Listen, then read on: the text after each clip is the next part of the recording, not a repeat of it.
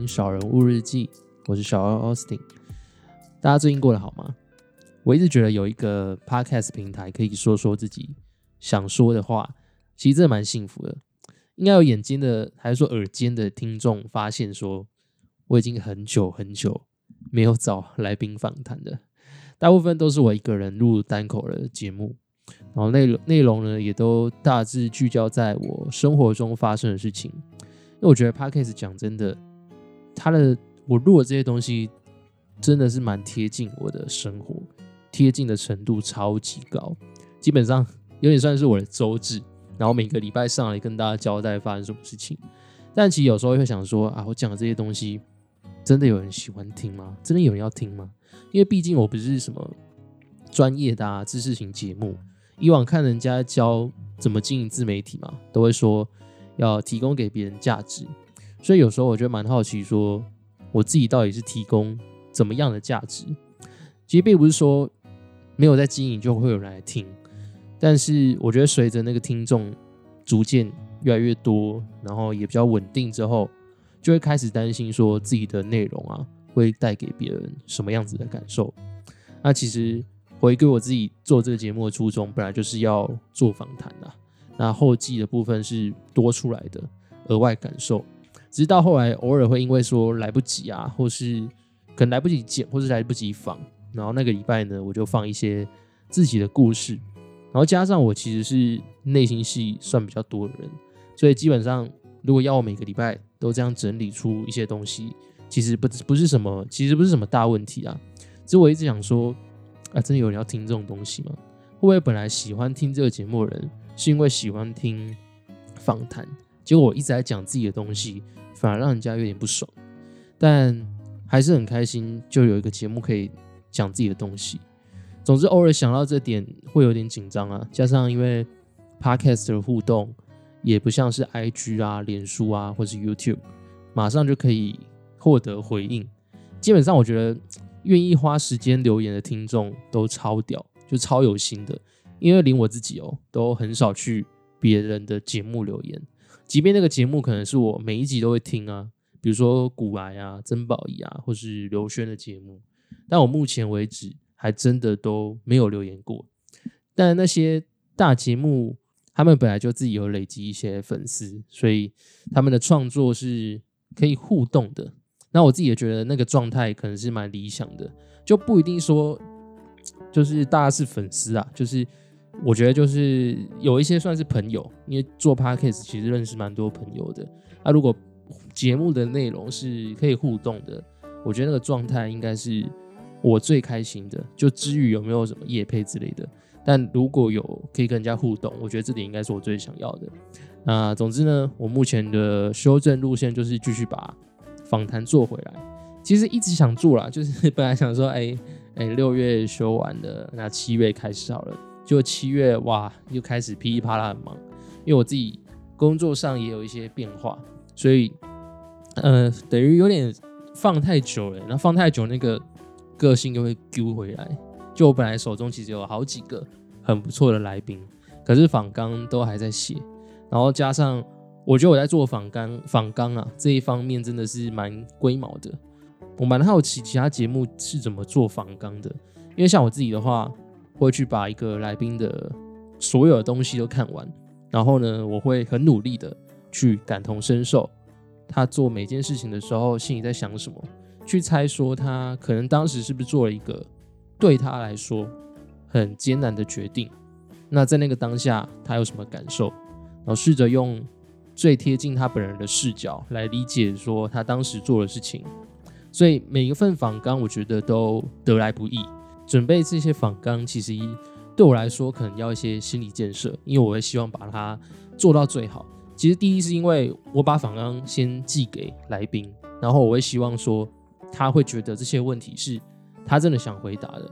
因为我访来宾可能有上过节目，也可能没有。那大部分的人也许没有的话，那这些访纲内容，也许他们以前可能没有想过。那我就会希望我的每一题的题目是真的可以让他说出一些东西。然后，而且我可以从他回应的东西去问更多事情。那如果是有上过别的节目的，你就会更希望自己是可以问出一些不一样的东西的。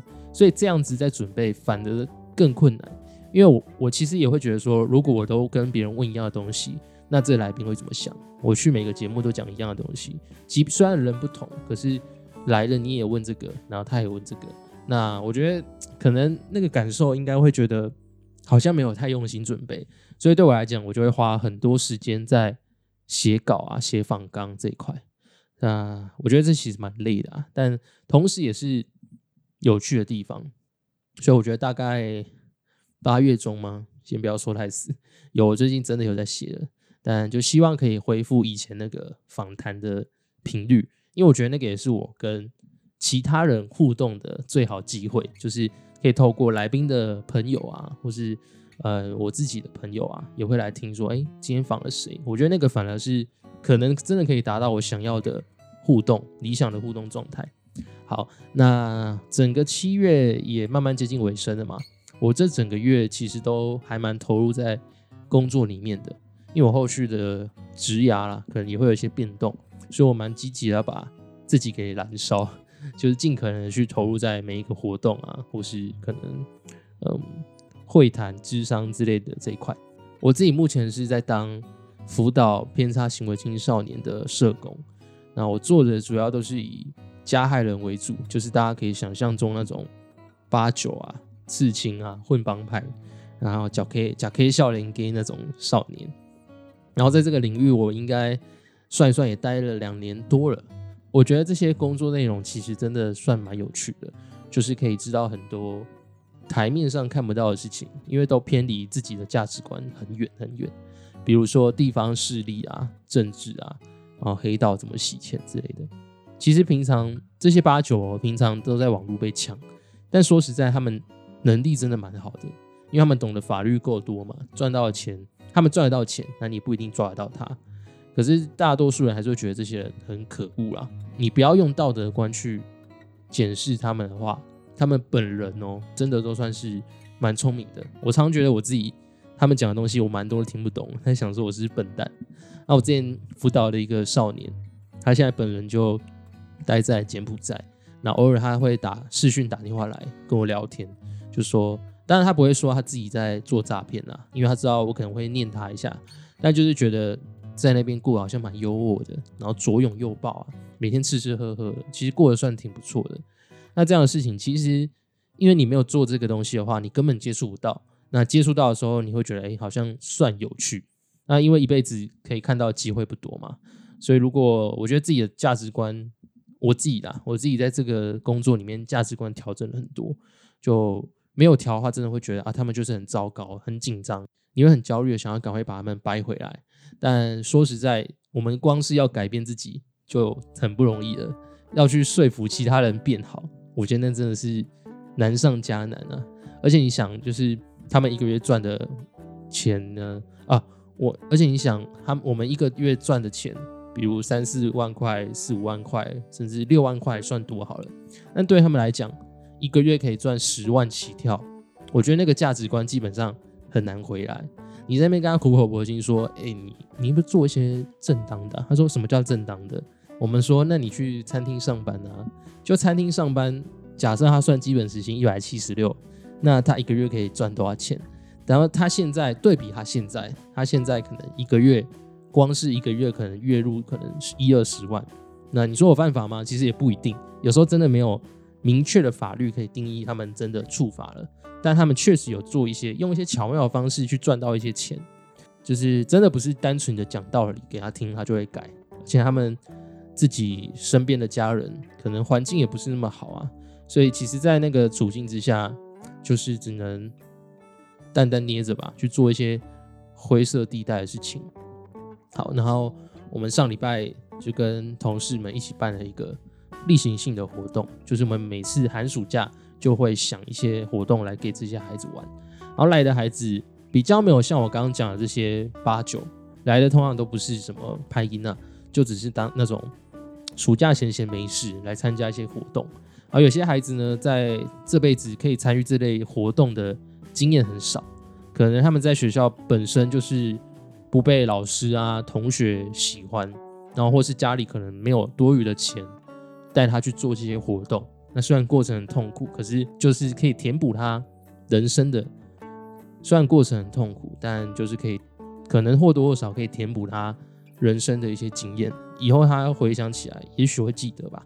好，那我们这次去阳明山的福音园，然后带他们去玩一些高低高低空的那个伸缩体验。如果大家有去过格树露营啊，应该就会玩过类似的东西，或是大学营队之类的。反正就是你在身上绑绳子，然后爬到一个很高很高的地方去走绳索啊、独木桥啊。当下在底下看的时候，你会觉得还好，但实际你去的时候就觉得哇靠，真的很后悔刚爬上来，因为在那个很高的地方，你知道自己应该。嗯，高几率不会摔死嘛？因为毕竟是一个专业的场地跟专业的教练。可是你就是会觉得很陡，因为身上其实就是一条绳子拉着，然后站在高的地方，就脚就会不自觉抓起来。去参加的人呢，平时是可能一些喜欢逞凶斗狠的青少年嘛，他们去的时候也都会觉得蛮怕的。那这时候我们就会在下面呛他说：“啊，你不是在混帮派，不是很屌？”混帮派跟爬这个东西哪一个比较可怕？就在底下故意酸他们。然后后来因为办完之后心情蛮好的，回家之后我就跟我妈分享我今天带活动的事情，然后给他看几张照片。其实我蛮少讲我自己工作的事情，一来是因为这个工作老实说理解的人，也不要说理解，认识的人不多，那要理解的人更难。就是这些东西大部分都还是被贴一个负面标签嘛。包括我自己的家人，就常常会觉得说，你干嘛上班上那么晚，然后去做这些事情？然后我会觉得，就是会用那个 CP 值去衡量，就说，啊，你才赚多少薪水？那你干嘛付出这么多？好，那反正我那天就是心血来潮啦，我就是想说，偶尔还是要让我妈知道我平常到底在干嘛，才不会觉得，才不会她一直觉得我说，啊，我在这种地方上班是过得蛮爽的。就我妈第一眼看到我的反应是，她马上回一句哦，她就说。不要办这种活动，她什么都没讲，她什么都没问，但就是看到照片之后，她就说不要乱办这种活动。其实当下听起来蛮解的，因为我觉得带完活动心情很好嘛。但可以理解他的想法是觉得活动这么多，为什么要办这种可能有风险的？就是万一摔下来怎么办？万一绳子断掉，有人受伤怎么办的？那如果你真的有人受伤，你要怎么负责之类的？反正就是有那些老人家的担心啊。那大概可以，也大概可以理解他正常就是会有这些担心，因为如果不是在这个领域的人，真的会搞不懂我们这些人可能到底在干嘛，就平常到底在做这些事情是什么。所以对他的这些担心跟防卫，我觉得算是可以理解。只是你当下真的会觉得蛮被送的。所以我本来跟他解释一下，说啊，这个地方其实算蛮安全的啊，是有经验的场地跟团队。而且我们也都有帮他们保保险，但他还是会跟你说啊，万一啊，万一嘞，万一怎样怎样之类的，不要轻易去冒风险啊，不要花钱买风险啊，想要就一直碎念。然后我心里就觉得靠，蛮堵然的，因为你工作一整天了嘛，好不容易我圆满的结束一个活动，其实到家就是真的开心，其实也不一定要讲，但就是开心的想要分享这件事情，就被泼一个冷水。反正就是当下被教育这样做的时候，心里就会觉得靠，早知道就不讲了，就怎么想。这个回应都不是太好啊，就你要我怎么回，对不对？反正一来就觉得，因为这样的事情也发生了；二来是我觉得每个人都有智慧啊，就大家都喜欢教别人做事嘛。但这样的后果就是，对于那个分享的人，他宁愿就是不讲，或是跑去跟别人讲，即便也认为说自己是对的，是苦口婆心啊，为了对方好。可是真的有时候要思考一下，是真的为对方好，还是只是因为？这件事情不符合你的价值观，你的日常。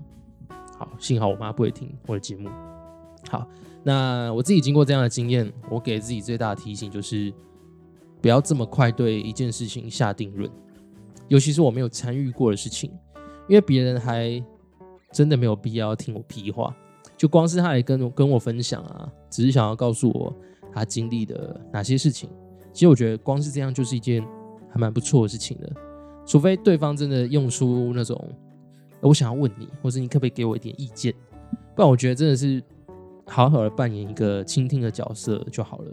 而且这种事情我觉得超常发生哦。比如说最近股票蛮好赚的嘛，就蛮蛮开心，大家都蛮滋润的。那我身边就有蛮多亲戚朋友啊，开始跳出来说自己赚了多少，然后赚的什么每天就是股神，然后当冲很厉害之类的，或是认为自己经历过什么杰出的操作，反正就是赚了一大票啦。那虽然心里有时候觉得说，靠，你不就幸运而已，但又会觉得说，其实今天不管怎样，老实说，真的都不关我的事。可是他要跟我分享啊，那我就可以选择听一下。那如果觉得不舒服，那就跳过，就不用急着教别人怎么做人，因为大家都要过好自己的人生嘛。好，那最后这件事情的后续就是，我反而付出更多耐心跟我妈解释说，为什么我会办这样子的活动，然后拿更多的照片给她看，就试着去降低她那个敏感程度。啊，后来感觉他也稍微可以理解了。